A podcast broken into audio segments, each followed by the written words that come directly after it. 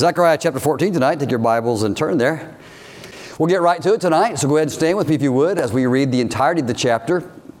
It's a longer chapter, um, but really it's a conclusionary thought, so I just thought we'd take it all together. Have just a really a, a simple devotional thought at the end of the explaining of the reading. And so, who knows, we might get out early.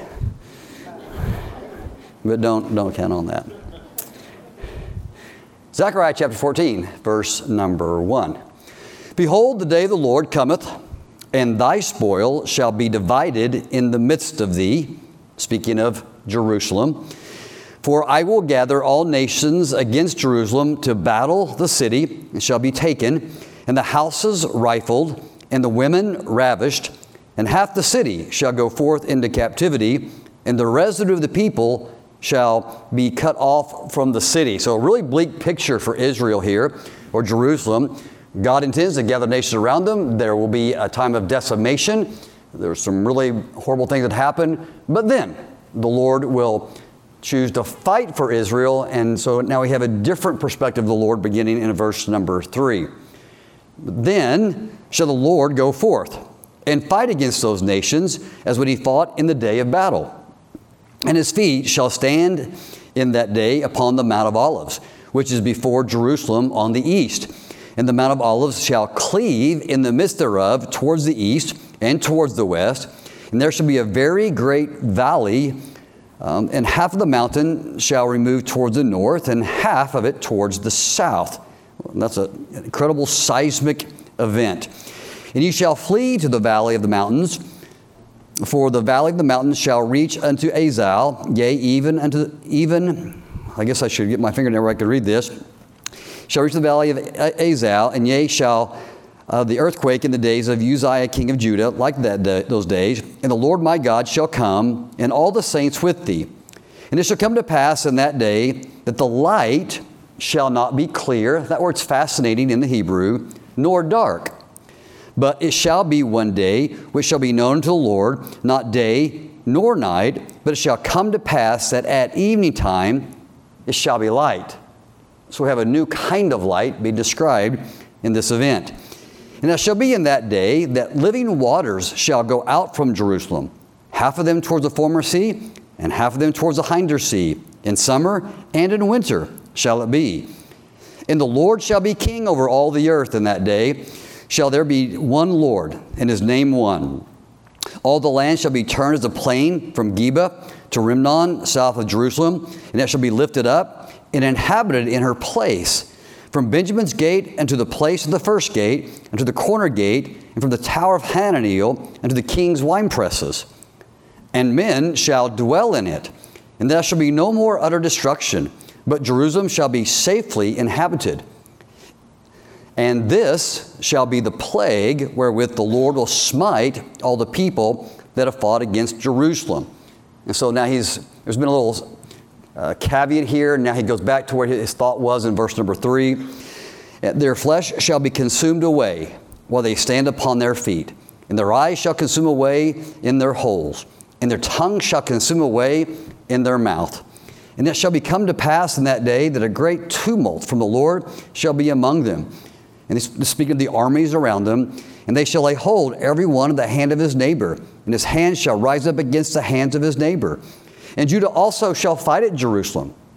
And the wealth of all the heathen round about shall be gathered together, gold and silver and apparel, in great abundance. And so shall the plague of the horse and the mule and the camel and of the ass and all the beasts that shall be in those tents as this plague. And it shall come to pass that every one that is left, of all the nations which came up against Jerusalem, Jerusalem shall even go up from year to year to worship the King, the Lord of hosts, and to keep the feast of tabernacles. And it shall be that whoso shall not come up of all the families of the earth unto Jerusalem to worship the King, the Lord of hosts, even upon them shall be no rain.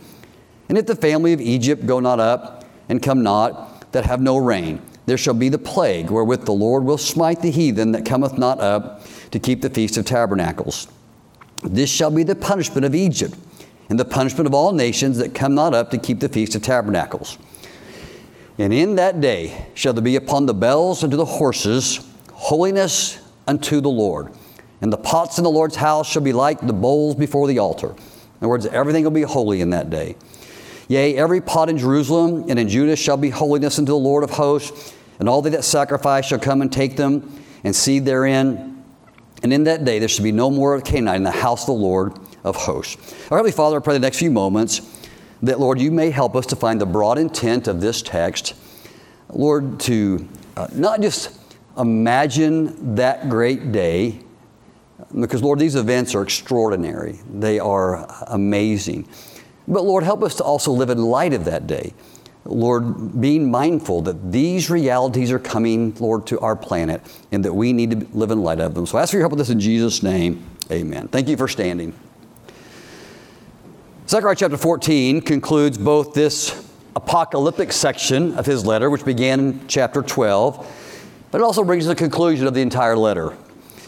The theme of the entire book, really, I could distill it this way, was to call this post exile community of Jewish believers who were spent 70 years um, in Babylon, now under Persian control, Babylon having been destroyed and coming back now for numbers of years to rebuild the temple, rebuild the city, and to attempt to rebuild the nation. The theme of the book is really to call this community of believers back into the covenant relationship that they once knew with God. The minor prophets continually call people, refer people back really to Deuteronomy chapter 8. This is this place where you know, God makes this great promise to Israel that I will be your God and you will be my people. It's, it's, it's, it's uh, Hashim. We've talked about this the idea of, of a covenant relationship, an intimate knowing of God and God knowing these people. And that if you would serve me and you would know me, you'd be the head and not the tail. You'd be the lender, not the borrower. And I will bless you among all the nations of the earth. But if you forsake this covenant, if you do not serve me, well, well then you, you would be the tail and not the head. You, you would be the borrower, not the lender. And, and in time, you, you will find yourselves even acting more abhorrently than, than even the, the Canaanites, which I intend for you to disp- uh, displace one day. And so Zechariah, along with Haggai, and Jeremiah before him, before the exile, is calling this people, saying, Now God's brought you back, so act like his people. Love the Lord. Um, remove idolatry. Re, re, you know, act like, um, live righteously with each other. Treat each other with respect and courtesy. And don't take advantage of, of the vulnerable of the population. Um, have a repentant heart. Um, understand what God has done for you and what He's bringing you back to and the blessings He intends to give you one day. And that's really the theme is live in light of the fact that God wants you to be involved with Him again and, and, and give up those things that, that took you into captivity in the first place. And then, secondly, there's another sub theme here. And, and, and, this thought was this there was, there was this countering of their, um, the questions that the people round about Zechariah continually ask him. Uh, this question was this, and we really see this in, in lots of the minor prophets, but especially in Zechariah, is people come to Zechariah and say, hey, God's brought us back from, from Babylon, Persia. We're, we're here toiling in the city. We're, we're, we're, we're breaking our back to build the temple. When is God going to set up his millennial kingdom? When is God going to do what he said he's going to do? When, when is God going to establish his throne and subdue the nations round about Israel and exalt us in all the world? There's this question that they keep asking Zechariah. And this sub theme, um, you know, is really a response to Zechariah to turn that question really back on them. And it, so this text kind of ties this idea of serve the Lord and this question these people have. And so there, he says, there's a new way of thinking that you should have. There's really a different question you should be asking. Instead of asking, when will God come and set up his throne? The prophet inquires of the people, when will you be ready for him to come back? When will you be the kind of people that He can come back and bless? And so you, you just want God to do His part, and He will. You know, He's a God who cannot lie. But here's the question God's already made His promises to you, He's already promised you that He will bless you. You keep asking me when God's going to do His part. I'm, I'm looking at you and I'm asking you, when are you going to do yours? When are you going to be the people that God can bless? When are you going to serve God? When are you going to set aside idolatry? When are you going to treat people with the love and grace that He's told you to treat them? When are you going to stop allowing bad leadership to constantly take you in a bad direction? When are you actually going to allow God to enthrone your life? Because then, when you do that finally, you may find that He'll come and enthrone Israel. And so He really casts this burden back upon them. You want God to come back? Well, He, he, he is. He wants to, he, and He will one day. But the larger thing that's really in question now is not His return, but your behavior and conduct. What about your heart? And, and what's sad, the one sad note about this question, this counter question Zechariah, is that people really never answer it. They never respond. They just kind of go like, huh? And, and, they just continue, really to the day of Christ. When's the Messiah going to come? When's the Messiah going to come? And they never really show the responsibility of being the people, you know, that God can bless. And so, um, the Jews rightly understood in their expectations that God would come back and that one day He would manifest His sovereignty on this world, He would manifest His omnipotence, and that He had plans to come again and that nothing could thwart that. And that's how this passage sort of ends in Zechariah 14 is that um, the Creator God comes in chapter 14 despite uh, really their unwillingness to change their hearts completely. It'll happen one day and through a supernatural work of God. But he's going to reassert himself in a manifest physical presence on this earth. And that's really what's being declared in Zechariah 14. And in so doing, when, when God comes back, there's going to be a reordering. There's going to be a, a cataclysmic, cosmic change uh, in Jerusalem, in the lands round about it, on the earth, and really in the cosmos, which we'll talk about in a moment. There's just going to be a a change. When God comes back to take his throne, the world will be totally different. So they understood that was going to happen. But what they were slow to grasp again was what God desired for them to do while they were waiting. So they had this question, you know, when he's going to come back? And he says, well, when are you going to be people that can come back? And so Zechariah continually encourages them, listen, God's going to come back when he's going to come back. What's really relevant is how are you going to conduct yourselves between now and that time? In other words, if you embrace the covenant, if you embrace the relationship with God, well, He'll bless you between now and that coming. You can have the privilege of playing part in God's great scheme and plan. Or, as described in verses 1 and 2, um, God's going to come back when He's going to come back. But if you won't serve Him, well, then you're going to continue to suffer the indignation that's described in verses 1 and 2 throughout your history. And unfortunately, that's what Israel has really chosen to do through their long history. And so um, God was saying, you know, in His pl- mind, I'm going to come back when I come back. But if you're really, really worried about that time, well, then be concerned about how you live today, so that when I show up, you can be blessed. Instead of spending all your time as you have been doing these last centuries being corrected. And so, chapters 12 and 13, as we're approaching this apocalyptic end and approach of Christ, um, Zechariah talks about that day. You keep asking me about that day? Well, let me tell you about that day. There's going to come a day when God's going to bless the nation, and He's going to bless the people, and He's going to come back to this planet, and He's going to set up a throne in Jerusalem in that day. It's the day that you all are hoping for, and it's a day that I'm going to come and manifest even if you never live for me. But if you're asking, until that day, I, I expect you to serve me. Do your part until I come repent and restore relationship with me. And then God in chapter 13 details, you know, the way he would deal with them if they won't. We, that was really last week's discussion. If, if you won't get right, then I'm going to, I'm going to, you're going to be like a sheep that I'm going to scatter. Then after I scatter you, I'm going to discipline you. Then after I discipline you, then you'll probably come to the place of repentance. And, so, you know, this is the road they keep continually choosing to travel. And, and then he ends it there and begins chapter 14. So, very quickly, I, I just want to work through this chapter. I, I won't go in detail, but a very quick overview and just have a very simple application at the end. So, look with me at verses 1 and 2. In verses 1 and 2, as I've already mentioned, really speak of how God is interacting with his wayward people. Um, historically, we really don't know if this is referring to a specific time and event. This could be referring perhaps to the way God dealt with them before the Babylonian captivity. Um, because certainly what's described in verses 1 and 2 happened when Babylon came and destroyed uh, Jerusalem. But it seems to imply that this event will occur in a future day in Jerusalem. But the point is this here's the people waiting for God to come, and yet He's still having to discipline, discipline them through the nations around them.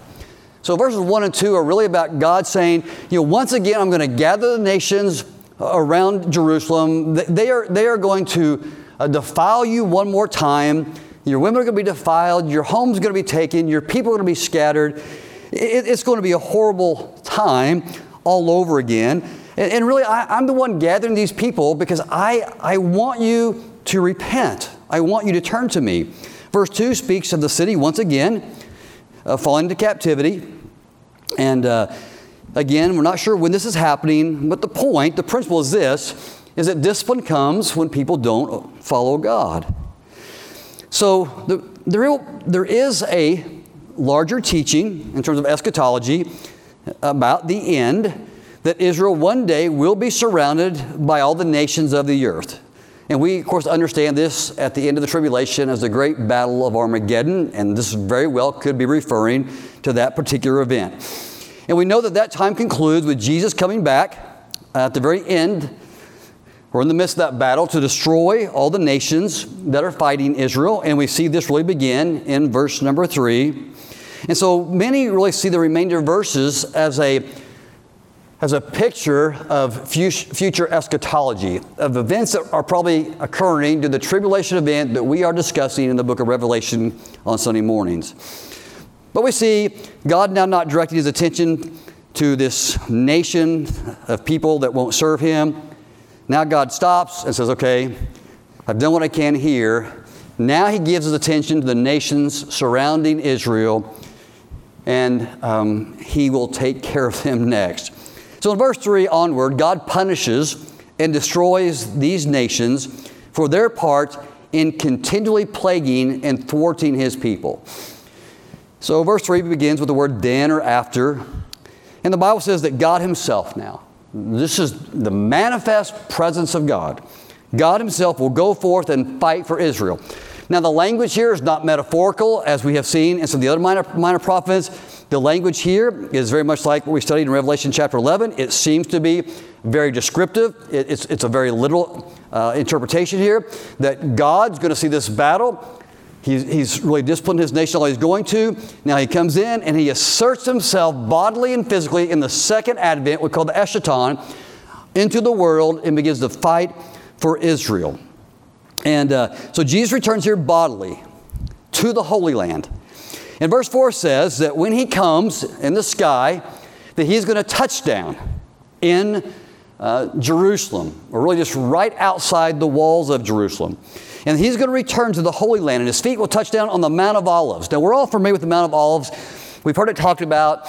Um, and so, the way the Mount of Olives work is the city of Israel um, kind of is, for the most part, eastward facing. And so the city is here, and it, it rests on a mountain from the Old Testament called Mount Moriah. It's a mountain that's kind of like a big sloping hill, and the city of Jerusalem just kind of envelopes over the top of this whole hill. And then the city kind of slopes down towards the eastern gate. And this is the gate that Jesus Christ is going to come through one day. So the, the city of Jerusalem's like here, and it kind of slopes down. And then when it comes back up again like this, this is the Mount of Olives. The Mount of Olives is just right across from the city of Jerusalem. Uh, currently, it's filled with graves. Um, there are thousands and thousands of Muslim graves there. They've been somewhat intentionally placed there because, in their thinking, you know, a Jewish prophet can't come back and play, put his foot on, uh, you know, Islamic holy site, but he will. And, uh, and they've actually walled up the eastern wall because they, they understand that Jesus is supposed to walk through that. Um, for a God who's omnipotent, taking out the bricks of that wall will not be problematic. But what's described here is Jesus coming back, and of course, the whole world's going to see this and know this, but he's going to come down and he's going to touch down on the Mount of Olives. And when he does, there's going to be, as there are a lot of uh, in the end time, another earthquake. But this earthquake is, is, is different. This earthquake divides the land. So, what we have happening now is when Jesus comes, um, the, the Mount of Olives is here on the east, Jerusalem just a little bit west, and there's, a great valley or a rift that occurs north and south this way. So Jesus touches down. Armies are surrounding this. You know, we have the, the in the valley of uh, the valley of Armageddon, not too far away. This this land just split, and now we have this huge valley created in this time. And there's a, a, lot I could say about that and how this will cleanse the Dead Sea. A lot of cool stuff there, but the point for the text is this He comes and there's this incredible uh, earthquake that creates a brand new valley. And so, this chasm that's created between the mount and the city is a rift. And this will serve as a little bit of an announcement that Christ has arrived um, but its real intent is also to provide for these embattled people in the city who've now been halfway decimated a means of escape. And I don't exactly understand. The Bible gives some ideas here. Trying to really figure this out is difficult. But it's really provide a means of escape for the people to, to move out of the city and for them to be temporarily uh, protected. And, uh, and the text says that he will return, this is a fascinating phrase, with his saints. Okay, so there's some discussion and debate about what, you know, who those saints are. And some people believe that when Jesus returns, you know, he'll bring this angelic army with him. But most likely, what that's referring to, and this is one of my favorite things, is that that means that he's going to be coming back with you and me. And so when Jesus comes back at the Eschaton, the second advent, to come down and set his foot on the Mount of Olives, this is where I'm going to be riding my famous white horse, be six foot two, and all those things. whatever the glorified body looks like, not like this one, and um, will be coming with him. You know, it's an opinion, because it's not explicitly stated, but you know, I believe it's a reference to the church, the glorified church coming back with Christ. Um, you know, I'm not sure that we'll be doing any real fighting, but we'll get to watch it, and uh, I think I'll be pretty excited about that.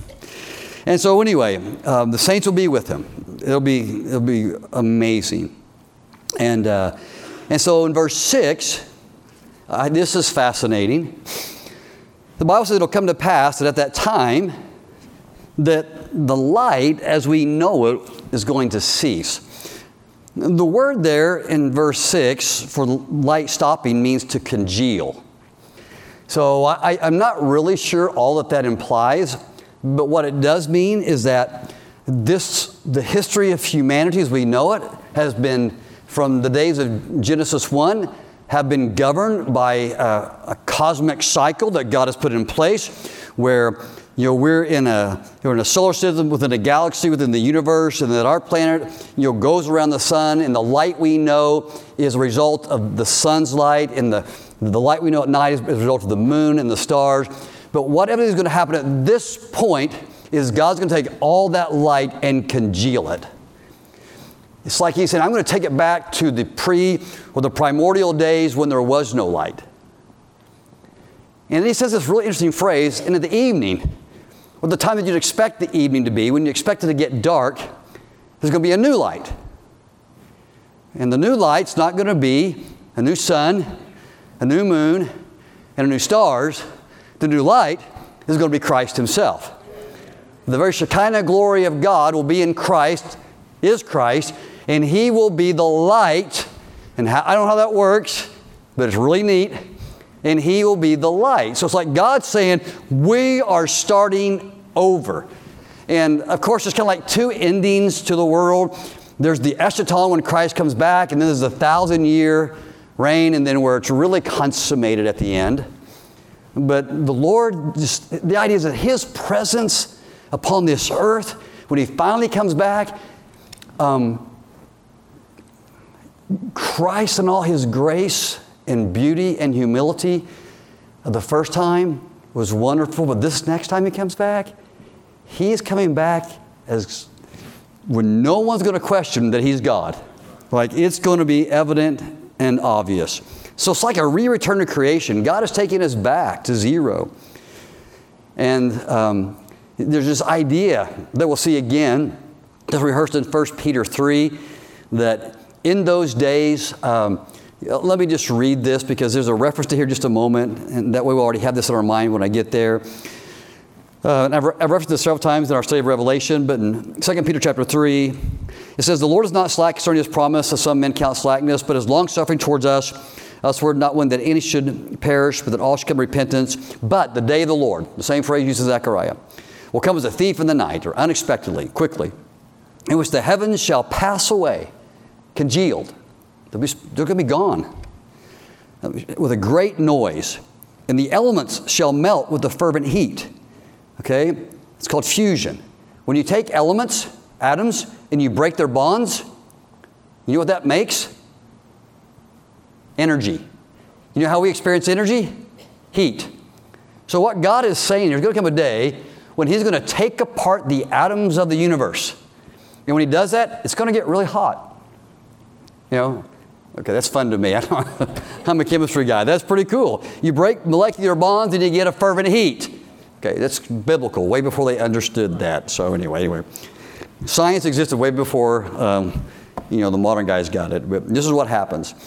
And so the shall pass with a great noise, the elements shall melt with a fervent heat, and the earth also and the works that are therein shall be burned up. And this is the phrase I keep rehearsing. Seeing then that these things shall be dissolved, congealed, what manner of persons ought you to be in all holiness and conversation, looking for and hastening to the coming day of, of God, in the heavens being on fire what a, an amazing thing. For the heavens being on fire shall be dissolved, and the elements shall melt with a fervent heat. So we see a picture of this in Zechariah, the same language that's rehearsed for us in the New Testament and Peter, and also we'll see in the book of Revelation. And uh, so the point is all this when God comes back in this cataclysmic event, uh, the world's going to see it and the universe is going to know it. And it's going to be redone. The light of the moon, sun, the stars will all abate in His presence, and God will become the light of the world. In verse 8, this is fascinating. And this chapter's got a lot of neat stuff in it. So the, the great valley is made. Um, he becomes the light. And the next thing that happened is uh, um, this river, you know, comes bursting out somewhere of the city of Jerusalem and begins to flow out of it. Israel's in the Middle East, there's never been an abundance of water. They've always had to depend on the latter and early rains, but that's done now. It's all done. God's back. And so a, a perpetual river of life flows out of Jerusalem. And it talks about going north and south, but the idea it just, it just flows to the world. This is the, this is the source of life for the world in a way. It's a figurative way of, of, of saying that. So a river, it's not affected by winter and summer, flows out of Jerusalem. And that's not all. In this cataclysmic earthquake and the making of the valley, you know, when you push things down um, in terms of plate tectonics, guess what? Other things have to go up. So the valley is made, and guess what goes up? The city of Jerusalem goes up. And so, literally, the city of Jerusalem somehow becomes, it's, on the Mount Moriah now. It's going to become a real mountain one day. And so this, this, this Jerusalem is elevated, you know, uh, up into the, into the, you know, the earth sky in some kind of grand and epic way. It's now the new epicenter of the universe, the place where the Creator God is going to rule and reign for a thousand years. And then it says all the area around Jerusalem is made a plain. God's going to flatten the land so the nations of the earth can have easy access to come up to the mountain and worship God going forward. It's just kind of, it's kind of like this God's, it's like a picture of Eden again. Recreating, restarting, elevating Jerusalem, making a way for the nations to come to Him. It's an omnipotent transformation and display of God's power. It's a time when Jesus will finally assert His lordship over the world and the cosmos. The world will finally truly recognize and pay tribute to him, and they all do, and they will. They will see him as Lord of Lords and King of Kings. And verse 10 describes more transformative events upon the earth. Again, Jerusalem is lifted up. Um, it'll be restored to its historic boundaries once again. And then it talks about the safety of Jerusalem. There'll be no more, forever again, harm that comes to the city. It'll be, it'll be a place of safety and security that will be unceasing. Okay, all that's cool. Um, and then verse 12. So, verse 1 and 2, I'm going to discipline the nations, or my nation. Then God says, I'm going to come back. When I come back, it's going to be like this. And then he goes back to verse 3. Now, here's how I'm going to war against the nations. And this is equally descriptive and graphic. Um, could have saved it for next week, but we'll just press on. Um, this description is of the consuming power of Christ towards God's enemies. And the power of Christ will be unleashed in such a way that his enemies, it's called a plague, how this manifests itself. But um, when God says you're defeated, men are consumed. Consumed. Um, you know, it's what we kind of think of when we think of atomic blast, you know, just incinerated. Evidently, not all of them, um, because some are going to respond to this in utter confusion. But the enemies of God are going to be, best word, incinerated, consumed. Um, it's going to create mass confusion among those left in the valley of Armageddon. They're going to turn on each other in this utter confusion, not knowing who's fighting who or where this is coming from. It's going to be an utter decimation of the enemies of God. In the verse 14, seems to intimate that um, Judah uh, will come and fight along with God. And if this is people returning back to the valley. I don't know, you know, the specific reference here. But evidently, God's people, as I've said, are going to understand who He is this time in our study of Revelation, and they're going to come back and they're going to engage in the battle. And then they're going to take this incredible spoil from what's left from these armies. And verse 16 seems to usher us forward then into the millennial kingdom. Like, well, all that happened. And, and then now all the nations of the world begin coming to pay tribute to God, to come to Jerusalem on a year by year basis. It mentions, you know, engaging in the Feast of Tabernacles, but the larger thought generally is that they're just going to come back and they're going to worship God. They're, they're going to recognize His Lordship. And now we're moving on to the millennial kingdom, and uh, they're going to honor Him.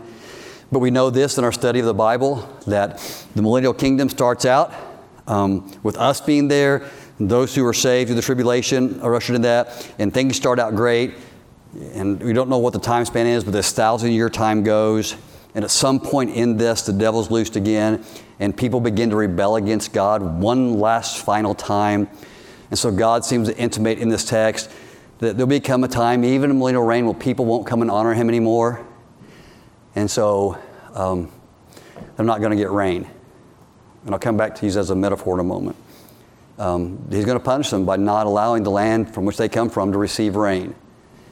Um, and, and, so they're going to suffer that for their, you know, indig- their indignity, not paying homage to Christ. Um, so they receive no rain. And then, of course, we know, though, that ends with the great white throne. And you know, we go into eternity. Verse 20 reflects again upon Christ's entry into the world. This, this text just kind of, kind of goes back and forth. And it's, it's, the idea is this when Christ comes back, there's no clean and unclean. The horse was traditionally an unclean animal, but even the horses that are unclean are going to have holiness unto the Lord on them. The vessels that you had to be very specific to worship God, it's not going to matter because just anyone can come worship God. You don't need special utensils. Not, the, the, temple's not here. You, you don't need that. The idea is that the Lord's here, and everyone can come and worship Him. It's, it's a huge text. It's pretty amazing. And we could talk about each individual part, but um, um, that'll be enough. In its original context, okay, in its original context, who's he talking to? He's talking to a group of people who've come back from captivity. They're in the midst of toil and struggle. They are like certain about their future. And Zacharias is telling them, hey, be right with God and He'll bless you. Do what's right. And let me show you a glimpse to the future. This is what awaits this holy city that you're working on right now.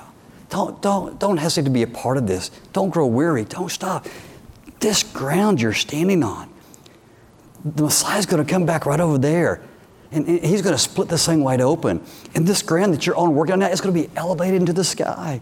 And a plain's going to be raining about it. And man, one day a river is going to come out of this city. It's going to bless the nations of the earth. Man, you get to have a part in this work. It was meant to be an encouragement to them. To, to, to spur them on, to give them a glimpse of the future, to spur them on in today. And as I, as I think about this text, I'm trying to make a large conclusionary application. Well, the text tonight specifically is prophetic and unveils a bit of maybe eschatology in God's plan. I've rehearsed this before, but let's, let's do it one more time. This macro cosmic drama that's rehearsed in Zechariah 14 is played out sometimes in small ways in my life and yours. In this sense, we stand right now, you and I, right now, we stand before God today like these people did, awaiting Christ's return. Now, our understanding of that return is a little bit different than their understanding. They're waiting for this messianic kingdom. We're waiting for the kingdom of God, you know, in heaven to come. But like them, we're waiting. We're toiling. And, and we could ask the question, you know, when are you coming back? And we can really get caught up in all of that question. You know, I, I'm fascinated by this stuff like you are. I, the book of Revelation is extraordinary. We have to make sure we're looking through the right lens and right filter. You know, we're going to say, okay, now how's this happen? And you know, let's talk about let's talk about how this earthquake comes and where's it going to be from here to here. And, and, and it's, it's not that it's not helpful, except it's just you know, generally not helpful. It's just fascinating. And God wants us to get in terms of scale, like just to get it. But it's not his point. He doesn't necessarily want us to have lots and lots of books. You know, we have this all outlined in detail. It's not that that's not a curiosity. It's just not really productive in helping you live a better life. You know, the, truth is this they were waiting for the return, and we're waiting for a return. But we, like them, have to make a decision. And the decision is this How are we going to wait? What's waiting going to look like in your life and mine? See, really, there's only two choices for us tonight. We're His people, assuming people here tonight are saved, we know Christ is Savior. Um, things eternal are secured. We're in Christ.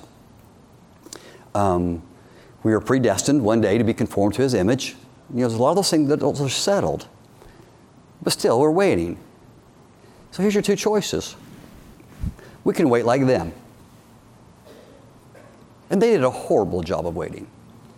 The history of the nation of Israel is they were bad waiters. They're just bad waiters. They had this expectation the Messiah would come. They got that right. They, they, they, they didn't know his name, Yeshua, Jesus, but they, the Messiah was going to come, they, and they missed him. But they never waited well. And they continually fell into sin, and they struggled to be part of the program of God. And all they wanted was the reward at the end. They didn't want to live the life of patience in the midst of the waiting. Today, you and I can either waste these days while we're waiting, or we can be part of God's plan. We can be involved in it. We can be temple builders. We can be winning people to Christ. We can be in advance conforming ourselves to His character. We can be laying up treasures in heaven. We can be the kind of people who are living for Christ. Therefore, we're not excited about the days of the season. We're just excited that our Savior's coming back. We're just waiting for his return. Or we can just act with indifference. Or even worse, we can live in such a way that even though we're his, that we invite discipline between now and then into our lives. Hebrews chapter 12. And how, how silly is that? See, tonight, if I just ask you this question, do you believe that Jesus Christ is coming back? There's going to be like, yeah, well, then let's live like that. And it's not quite as big as a yeah. you know? But that's God's point. I'm coming back. Yes. Live like it. Mm. See, that's harder because it requires something of us. It requires patience and faith and grace. It takes us back to Zechariah's question to the people When's he coming back? Well, hold on. When are you going to be the kind of people that he can come back for? Now, that's overstated, but you get the idea. His return isn't dependent on us. But Jesus posed the question when I come back, will there even be faith on the earth? He posed the question will there, anybody, will, will there be anybody who's faithfully even serving me then? Evidently, this is expectation. The parables in the Bible are the stewards. I left you in charge, and I, what do I want from you? I want you to wait. I want you to farm, and I want you to plow, and I want you to do what you can do. I want you to work, I want you to honor me. I, I, I want you to live in such a way that when I return, I can say, Well done, my good and faithful servant, enter the joy of the Lord. I don't want you to be that guy I have to rebuke when I get back. I don't want you to waste your life in waiting for me. When are you going to be the people that actually live like you're the people who know that I'm coming back one day? Too often, temptation is to get caught up in when and ifs and, you know, how can God, you know, why isn't God doing more for me? But all the while, God may be looking at us going, I've already made my promises to you. Why don't you live in light of my promises? I, I can't be better to you than I promised to be. Why so concerned about the future when you show so little concern for today? You know, verses 1 or 2, while Israel waited, um, God had to correct them. And no doubt the Lord would rather bless them their poor behavior isn't preventing the inevitable eschaton that's described in chapter 14. But you know what it does do? The metaphor I referred earlier, by failing to live to God, it can sure stop the rain. It can stop the rain. You understand what I'm saying by that? We're waiting. And by the way we live, it can rain on us. Or by the way we live, just like it will be for these people one day, well, we might go through a drought. Uh, none of us is going to have a, a metaphorical rose garden. Life's never going to be completely easy. But you can have God's blessings through life, and you can have the rain if you live that way. Well, life's hard enough, and added to it is you can have a drought. The difference is how you come and worship me. Those who come and worship me, blessing. Those who don't, no rain. Now that's, that's a broad application, but you get the idea. That thought runs all throughout the New Testament. That takes all the way back to Deuteronomy 8 again. You want to be the head or the tail. You want to be the borrower or the lender. You want to be blessed or not blessed. You want to inherit the land or not inherit the land. You want a good life or you want a hard life. Elements of that are partly out of our control. We live in a sinful world. But a big chunk of what we experience in life comes as a result of our invitation. A lot of our happiness, a lot of our joy, a lot of our even material blessing, a lot of our relationships, a lot of what we know as a church is a direct result of sowing and reaping. We can sow to get the rain, or we can sow to have none of it. Zechariah is a call. Uh, it, it, it's a way of saying, the end is coming. And man, is it going to be glorious. It's going to be phenomenal. You want to know? Let me tell you what's going to be like. It's going to be the God of the universe coming from heaven and putting his foot down on the Mount of Olives. And it's going to cleave and Jerusalem's going to rise, and a valley is going to be made, and water is going to come from Jerusalem, and the nations are going to come, and the sun is no more, and He's going to be the light and the moon of that day. That's what it's going to be like one day. So, uh, live like that today. Live like that today. Live in light of the glorious return of the Lord Jesus Christ. That's the message of Zechariah. And really, there's no different message for us today. So let's, let's give effort to that. Let me ask you to stand tonight if you would.